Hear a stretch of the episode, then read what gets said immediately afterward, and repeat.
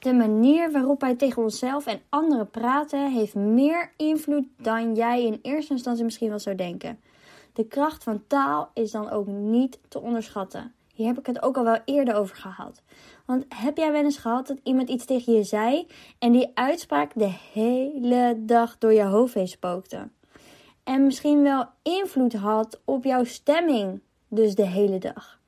Kijk, als één woord of zin de kracht heeft om jouw hele dag te veranderen, hoe krachtig zou het dan zijn als je de impact van taal onder de controle hebt?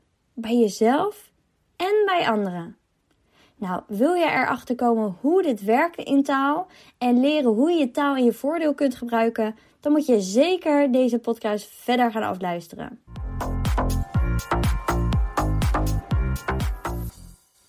Jij bent een product van jouw gedachten. Want wie jij op dit moment bent, is dus het resultaat van jouw ervaringen uit het verleden.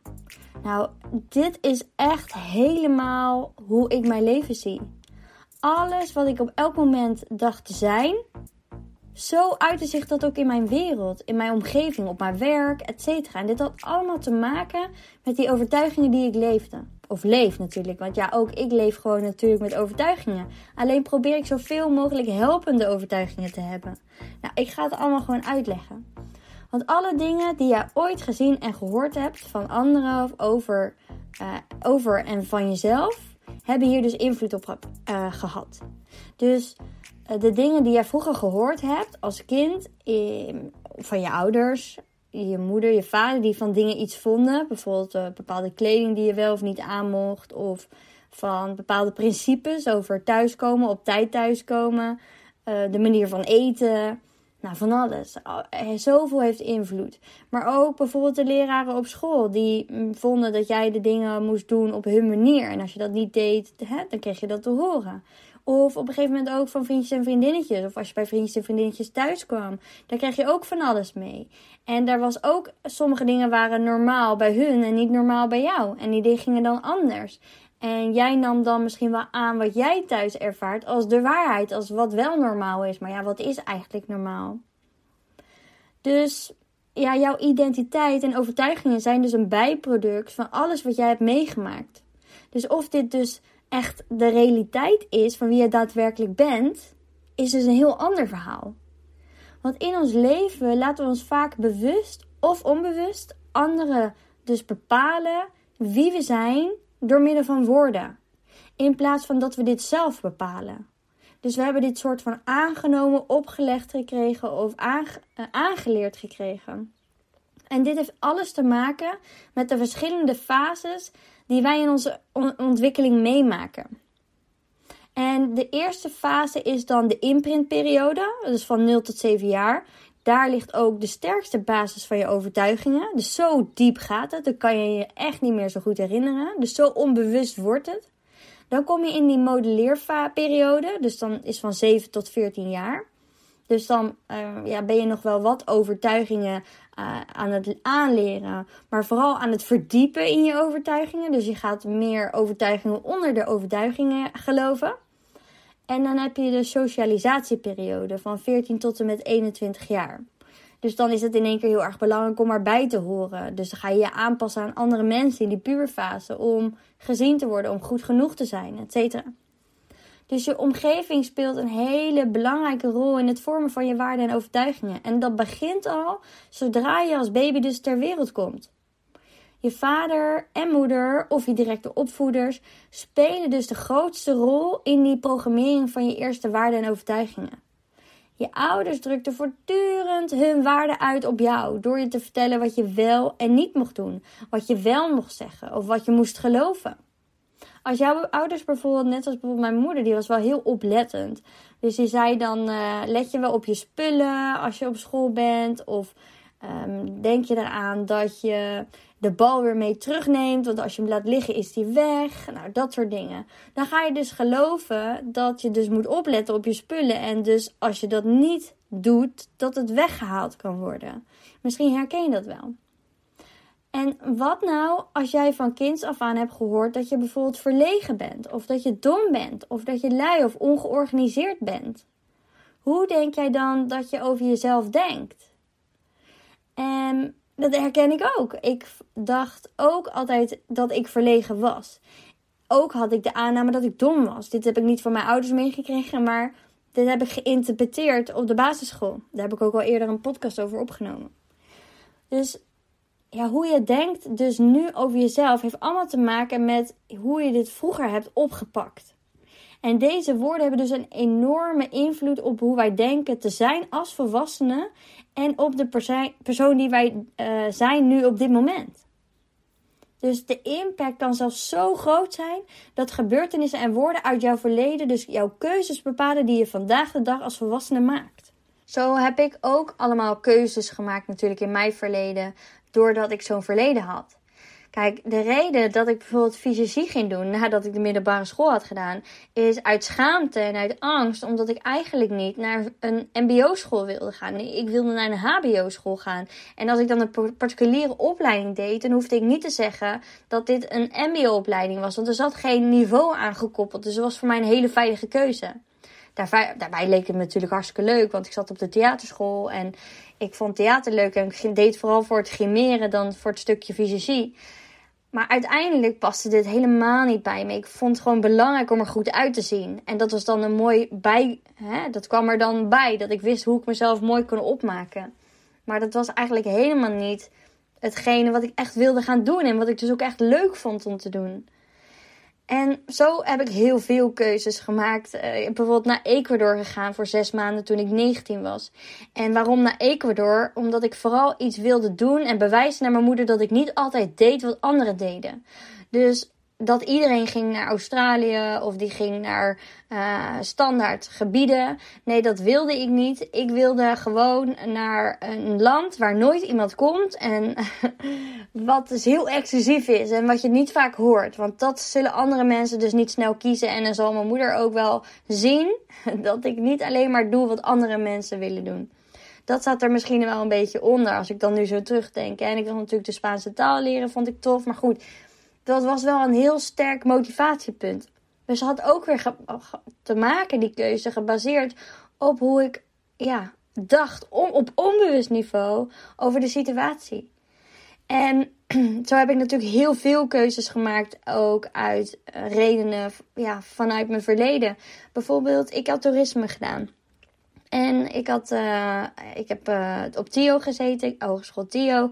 En daar heb ik uh, commercieel toeristisch management heet dat gedaan.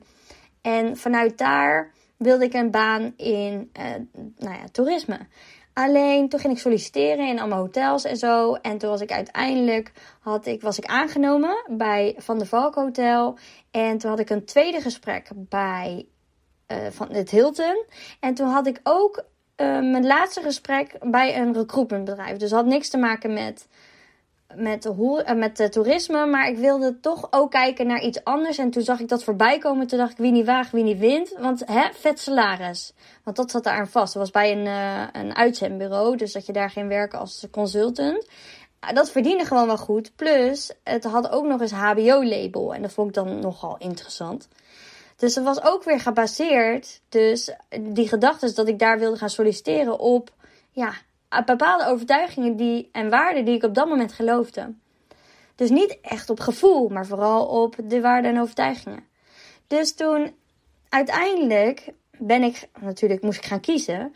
Want ik was aangenomen dus bij de Van der Valk Hotel. Ik was aangenomen bij het Hilton en ik was aangenomen bij Um, ook bizar trouwens. Maar bij alle drie, bij het uitzendbureau, bij Kruis was het in de tijd nog. Valt nu onder Uniek, geloof ik of zo. Bestaat niet meer. En um, nou, toen heb ik gekozen voor Kruis. En waarom? Helemaal gebaseerd op ik moet veel geld verdienen. Dat was blijkbaar een overtuiging voor mij. Want mijn vader, die is ook van het veel geld verdienen. Die was altijd alleen maar aan het werk. Dus ik had de overtuiging dat je geld echt nodig hebt. En dat dat eigenlijk het allerbelangrijkste is en daar kies je dan ook voor. Dus je gaat dan niet per se voor de leukste baan. Nee, je gaat waar je het meest verdient. Dus dat heb ik toen ook uiteindelijk gedaan. En daar ben ik toen anderhalf jaar gebleven. En dat vond ik leuk, dat stukje. Het helpen, met mensen helpen. Maar ik, eh, het was heel commercieel en heel saleserig. En ik werd daar eigenlijk heel ongelukkig van. En toen ging ik naar een, een non-profit, uh, hoe noem je dat? Een uh, non-profit. Een, hoe noem je dat ook weer? Die valt, dan val je zo half onder de gemeente. Dus het was niet overheid, maar semi-overheid. Zo, hè, daar is die. Hoe kom ik nou weer op non-profit? Nou goed, heb je nog wat te lachen. En dat vond ik dan weer te traag gaan en zo. Daar werkte dus re reïntegratieconsulent. Dus ging ook mensen helpen in een baan. En dat vond ik wel heel waardevol, omdat ik echt mensen aan het helpen was die ja, uitgevallen waren op de arbeidsmarkt. Dus dat vond ik wel heel interessant. Maar toen ging ik in Utrecht wonen. Nou, ik ga niet heel mijn cv opnoemen. Maar uh, alles was een beetje dus gebaseerd op oude overtuigingen en waarden.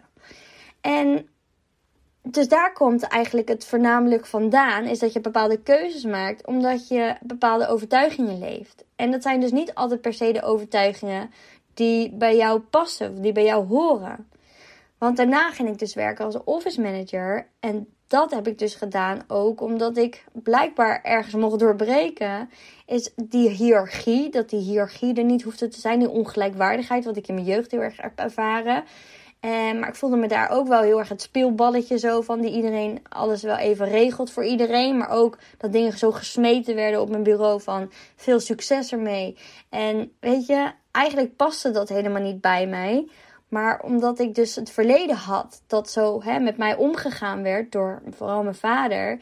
Zo van hij was dan dominant, hij vertelde wel thuis wat wij mochten doen. Ja, uitte zich dit ook weer zo in mijn werk.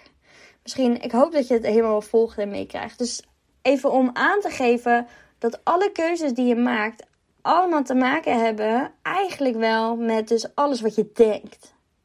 Dus dat hoeft helemaal niet dus zo te zijn dat het bij je past. En dat je er gelukkig van wordt. En dat je er energie van krijgt. Heel vaak hoor ik mensen die hebben een baan, die zitten in een baan waar ze helemaal niet gelukkig worden, waar ze moe thuiskomen, waar energie weggevreten worden. Waarbij ze elke avond aan het Netflixen zijn omdat ze moe zijn van het werk. En dat ze in het weekend twee dagen moeten bijkomen. Nou, dan heb jij niet het werk waar jij op aangaat. Dan past het werk niet bij je. Ergens komt het niet overeen met wie jij bent. Nou, ons onderbewustzijn vindt het heel lastig om onderscheid te maken tussen dus gedachten gebaseerd op feiten en de gedachten die wij onszelf hebben aangepraat. Dus als jij continu op negatieve manier tegen jezelf praat, dan zal dit direct invloed hebben op jouw stemming en jouw gedrag. Maar ook als wij het hebben over identiteit, hebben de woorden die we uitspreken een bepaalde lading. Dus als jij zegt ik ben, ik ben niet zelfverzekerd, ik ben verlegen, of ik ben iemand die niet goed is in presentaties geven, hoe zou jij je dan gedragen? Juist, ook net als iemand die dat niet kan.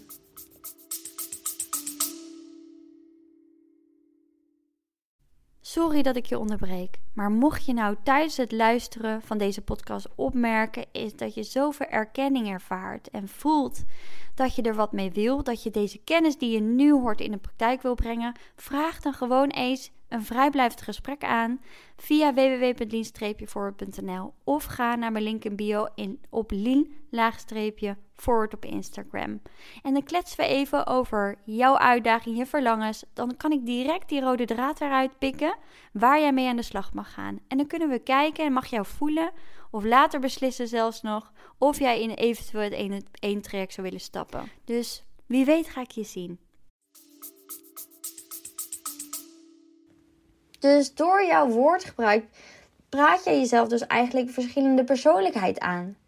En misschien klopt het ook wel dat jij je verlegen voelt. Dat zou kunnen.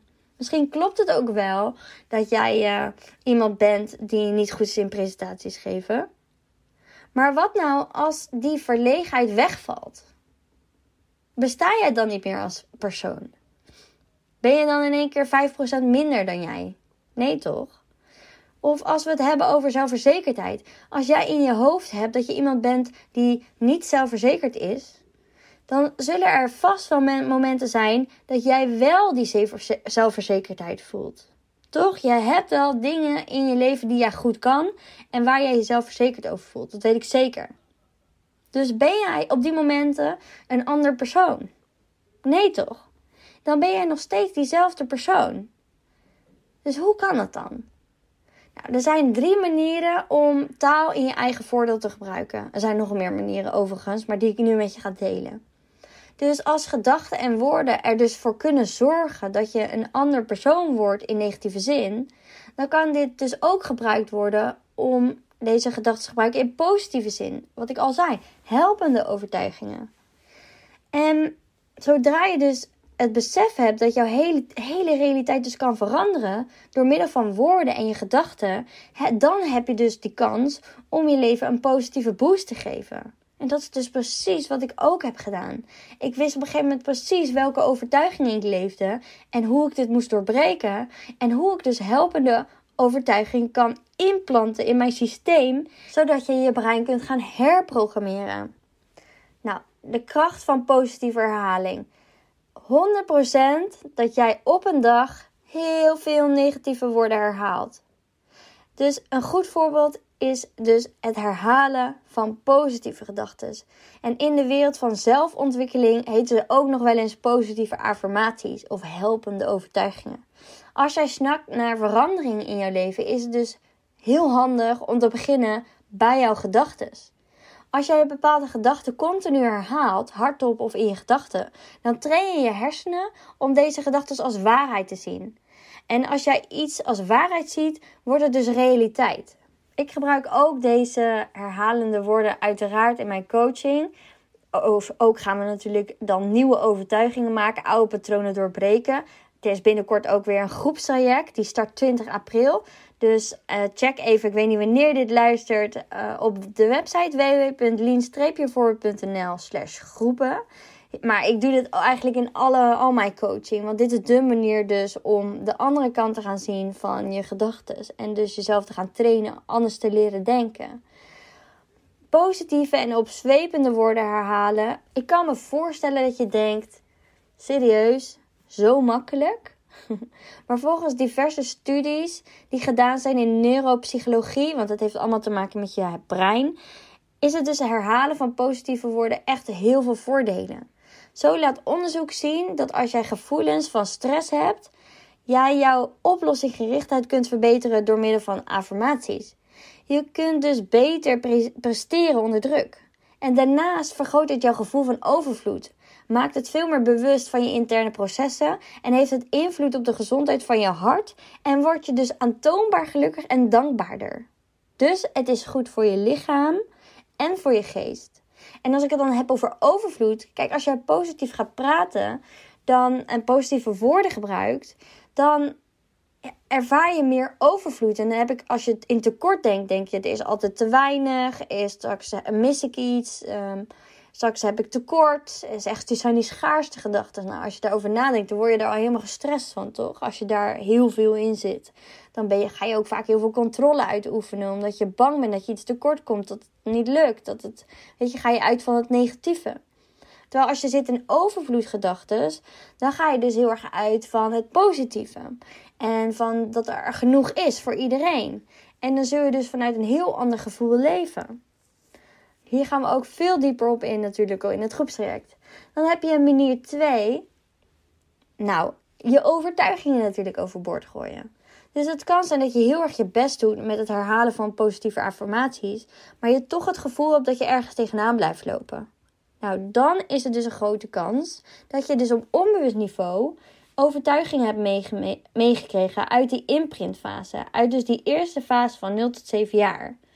Overtuigen die, die dus niet per se van jou zijn, maar die dus wel diep geworteld zitten in jouw systeem.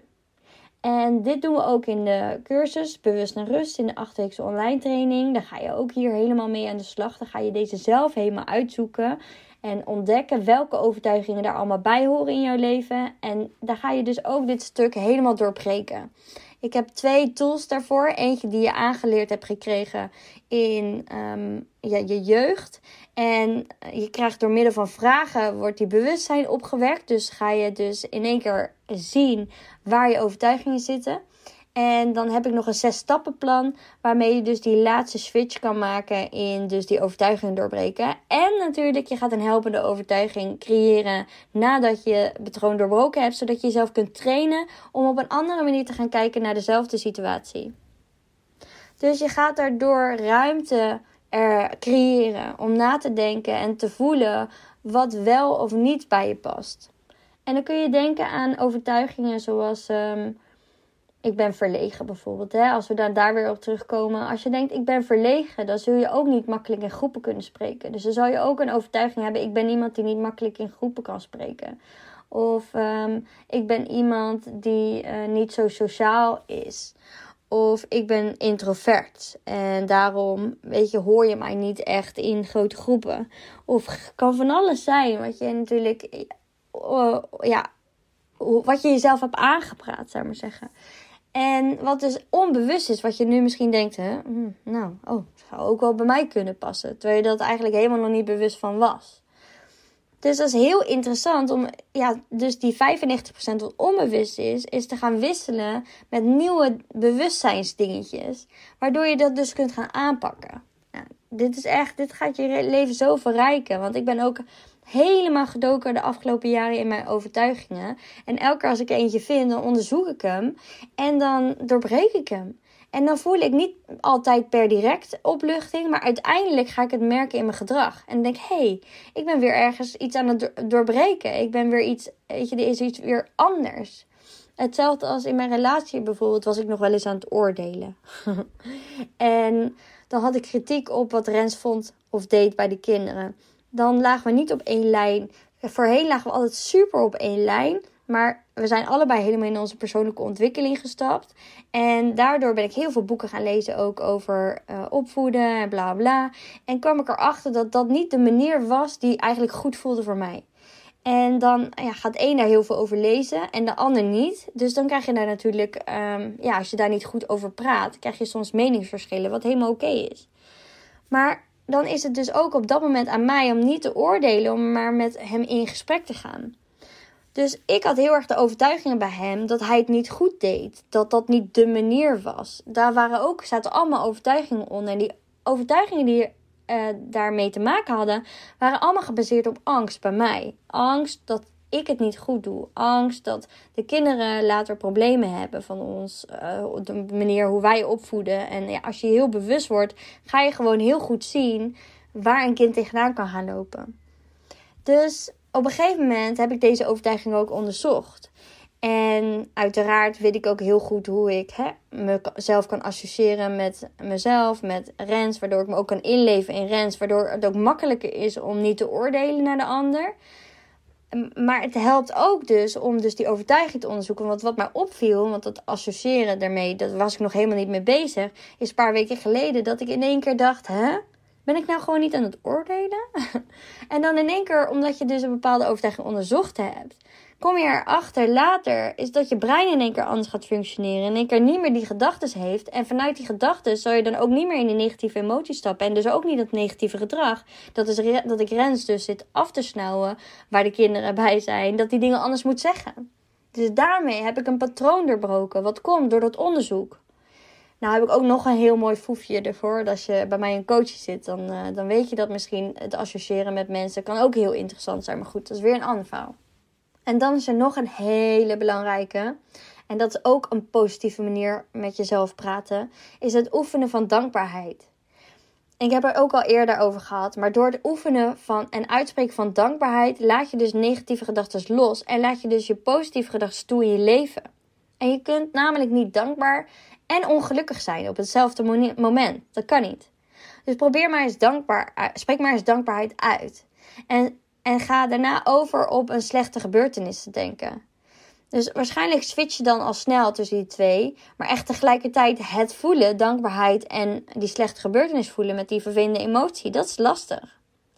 Dus de voordelen van dankbaarheid oefenen zijn dan ook eindeloos. Mensen die regelmatig de tijd nemen om te reflecteren en op te merken waar zij dankbaar voor zijn, ervaren dus veel positievere emoties. En dit doe ik dagelijks. Dus je hebt ook veel meer energie daardoor. Want ja, positieve emoties is ook veel meer energie hebben. Alles voelt veel lichter en makkelijker. Je slaapt veel beter. Je vindt het veel makkelijker om compassie te tonen voor jezelf. Dus compassie hebben is zo belangrijk hè, voor jezelf. Dat je liefdevol bent naar jezelf. En het is ook nog eens beter voor je immuunsysteem. Dus het voelen van dankbaarheid hoeft niet beperkt te blijven tot momenten dat jij iets fantastisch hebt meegemaakt. Tuurlijk is het heel tof hè, als jij uh, je liefde beantwoord wordt, dat je een compliment krijgt, of dat je promotie krijgt op je werk of Weet je? Maar je kunt ook dankbaarheid voelen als je met, lekker met een kopje thee en een koekje op de bank zit of in het zonnetje.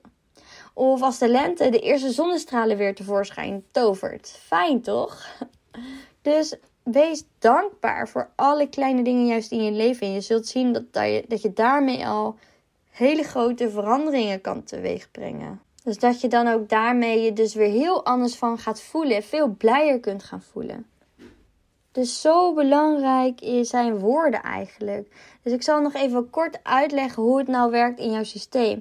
Want er gebeurt iets, dus je krijgt een externe gebeurtenis komt er binnen. Iemand zegt wat tegen jou of iemand kijkt op een bepaalde manier naar jou.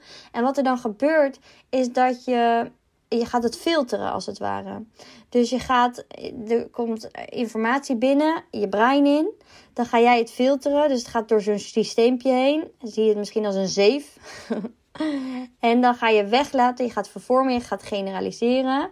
Nou, dan heb je dus de taal, je hebt je herinneringen, je hebt je beslissingen, je hebt je waarden en overtuigingen. Nou, en zo heb je nog meer. En daar filter je doorheen. En daar komt dus de manier waarop jij dus naar de situatie kijkt uit. Dus als iemand bijvoorbeeld tegen jou zegt: um, Ik zou dit wel anders aangepakt willen hebben. En hij kijkt een beetje met zijn wenkbrauwen omhoog. Dan gaat er bij jou ga je zo door al heel die filter heen. En dan haal jij misschien uit, oh zie je nou wel, ik kan het niet, ik doe het niet. Terwijl dat helemaal niet hetgene is wat diegene jou wil vertellen. Dus op zo'n moment heb jij een bepaalde interne voorstelling door alles wat je hebt meegemaakt. Waardoor je dus in een bepaalde stemming komt, dus in een bepaalde emotie komt. En vanuit daar zal je reageren in gedrag, dus wat je doet. Dus je zal jezelf bijvoorbeeld verdedigen of misschien ga je jezelf terugtrekken. Dat kan een gedrag zijn. Dat je denkt, oh jee, en dan ga je heel de avond zitten piekeren. En dan heel onzeker zitten zijn. En je weet niet wat je terug moet zeggen. Of, dus ja. En dat zal je dus ook weer zo uit in je lichaam. Dus je zal misschien een hoge ademhaling krijgen van de spanning. Je gaat misschien wel je schouders naar voren doen. Dus dat uit zich ook nog eens in je fysiologie. Dus in je lichaam. Dit is dus het NLP-communicatiemodel. Super interessant. Nou, heb je hier vragen over of je vindt het sowieso leuk om even een comment achter te laten? Vind ik tof. Kan gewoon op Lien, laagstreepje forward op Instagram. En dan uh, hoop ik jou daar te spreken. Gezellig. Doeg! Wat tof dat je hebt geluisterd. Deel het op Instagram om ook anderen te inspireren en tag mij. Het zou mij enorm helpen als je deze podcast gaat volgen en als je een review achterlaat op iTunes via Apple Podcasts. Zo word ik beter vindbaar en kan ik daarom nog meer mensen helpen. Bedankt. Doei!